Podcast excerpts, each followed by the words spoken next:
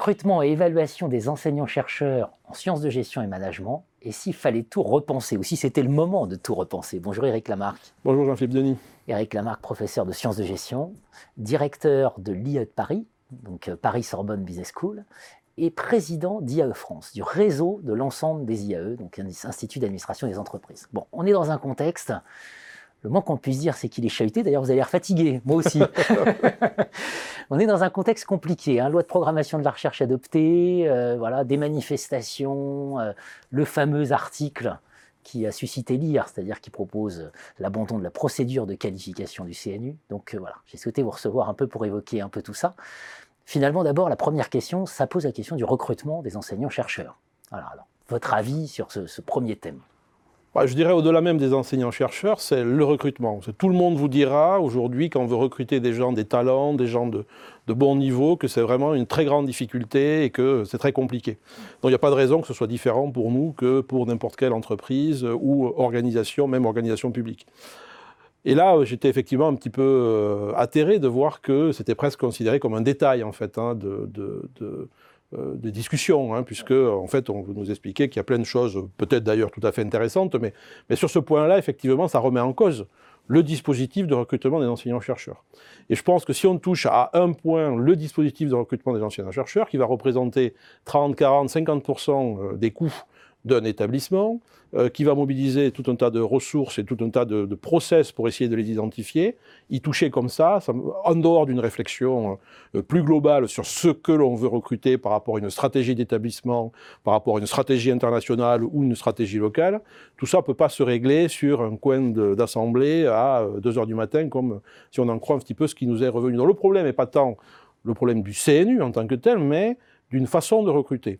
Je regrette aussi, moi, personnellement, qu'il y a plein de gens dans notre milieu qui travaillent sur les questions de gouvernance, sur la façon de prendre des décisions à très haut niveau, que le recrutement des, futurs aussi dirigeants de, ces entreprises, donc de l'enseignement supérieur. Et euh, on a l'impression, effectivement, dans les discussions que je peux entendre, que ça n'a pas été mobilisé, etc. Notamment cette idée de, liste nationale ou de liste d'aptitudes qui existe dans plein d'organisations, très performantes euh, d'ailleurs, moi, je le vois dans le monde coopératif, vous savez que c'est un de mes domaines d'expertise euh, où j'ai étudié ça. Il n'est pas question que quand vous êtes recruté sur un crédit agricole local, sur une caisse régionale, vous ne le fassiez pas dans le cadre d'une liste d'aptitudes nationale édictée par des commissions qui sont issus du terrain et qui vont regarder un petit peu si tel ou tel dirigeant, ou même dirigeant, cadre au cadre, ne, correspond pas, je dirais, à, des prérequis, à une philosophie, à un certain nombre de choses. Et après, localement, on peut recruter dans cette liste d'aptitudes, et je n'ai jamais entendu ces organisations déclarer qu'elles ne s'y retrouvaient pas ou qu'elles étaient trop contraintes par euh, le niveau national. Donc, moi, qu'on appelle CNU, et j'ai été aussi président de CNU, ou qu'on l'appelle autrement, moi, ce qui est certain, c'est que, euh, par exemple, au niveau des IAE, là où on discute beaucoup, ben, peut-être qu'on mettra sur la table l'idée d'une commission IAE qui euh, donnera une forme de validation pour identifier des gens au sein desquels finalement on va se retrouver et après chaque, euh, institut euh, recrutera comme elle veut euh, recruter. Donc on enlève comme ça un dispositif de liste d'attitudes, ça modifie notoirement le, schéma général de, de, gouvernance et de prise de décision sur un axe pour moi clé de nos métiers qui sont des métiers à base de matière grise. Donc je pense que ça a été fait, je dirais, de façon euh, extrêmement euh, rapide et, qui ne s'inscrit pas dans une stratégie euh, globale par rapport à justement, mais qu'est-ce qu'on veut comme, enseignant-chercheur Voilà, donc c'est ça, c'est ça, c'est ça, moi, mon, mon, plus grand regret sur la décision elle-même. Hmm. Après, on peut toujours se demander à qui profite le crime, et, et à qui profite le crime, c'est les fameuses universités d'excellence qui vont pouvoir recruter ainsi des chercheurs étrangers, etc. Et là, on se dit que le CNU n'aurait peut-être pas validé. Bah, le, CNU, le, CNU n'aurait peut-être pas validé. Il me semble quand même que le RCE, donc cette, loi qui a permis aux, universités d'avoir des, responsabilités élargies et pas de l'autonomie, hein, parce que de l'autonomie avec 90% et plus du budget qui vient de l'État, qu'on ne parle pas d'autonomie. Mm. Donc on leur a donné des responsabilités élargies. Je pense qu'elles ont déjà la capacité de pouvoir faire quand même des recrutements dans un contexte à l'étranger. Je pense que, comme d'habitude, dans les processus existants, il y avait largement les dispositifs, comme par exemple le 46.4, qui pouvait, euh, qui est un autre article de, voie de recrutement, qui pouvait parfaitement servir de, de biais, entre guillemets, ou de moyen pour arriver à ces recrutements. Bon, je pense que les dispositifs actuels étaient, euh, étaient étaient en place, ou sont en place, ou pourraient, auraient pu être simplement, simplement adaptés. Donc il n'est pas totalement impossible et impensable d'avoir des recrutements qui sont, ou qui reviennent d'une voie qui serait, je dirais, un peu, je dirais, un peu euh, alternative.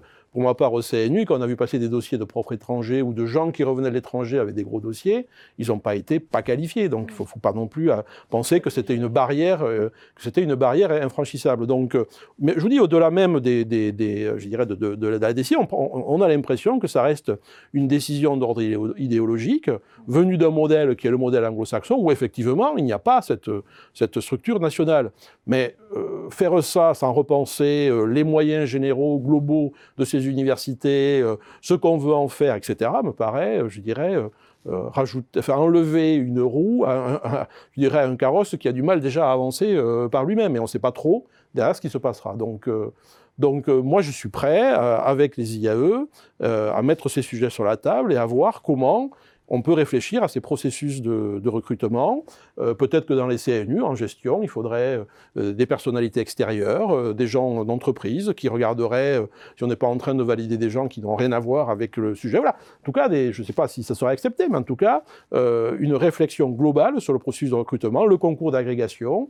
voilà pourquoi on nous l'a fait enlever. C'était une autre forme, en fait, de, de liste d'aptitude et il fallait sans doute faire évoluer, il faut sans doute faire évoluer le concours d'agrégation parce qu'il y a aussi cette logique de liste d'aptitude. Elle vient pas de la même façon, elle n'est pas faite de la même façon, mais pourquoi pas après tout avoir ces deux listes d'aptitudes plutôt que de dire après de nommer autoritairement sur un endroit euh, quelqu'un, mais au moins voilà il y a un processus qui permet de faire émerger des gens qui ont, je dirais, des capacités, euh, des capacités supérieures. Et puis surtout ça, ça permet de regarder aussi des profils euh, très équilibrés parce que même si la recherche est quand même pèse lourd, quelqu'un qui n'a absolument rien dans le reste des attributions d'un enseignant-chercheur ont toujours eu euh, des problèmes, pas forcément pour être qualifié, mais après se faire recruter. Donc je pense que le, processus, euh, même s'il laissait passer ici et là des cas, des cas problématiques sans aucun doute, n'était pas à ce point euh, mauvais pour aboutir à ça. Hmm. Bon, c'est l'heure de tout repenser, donc on va tout repenser ensemble. Merci Eric Lamarck.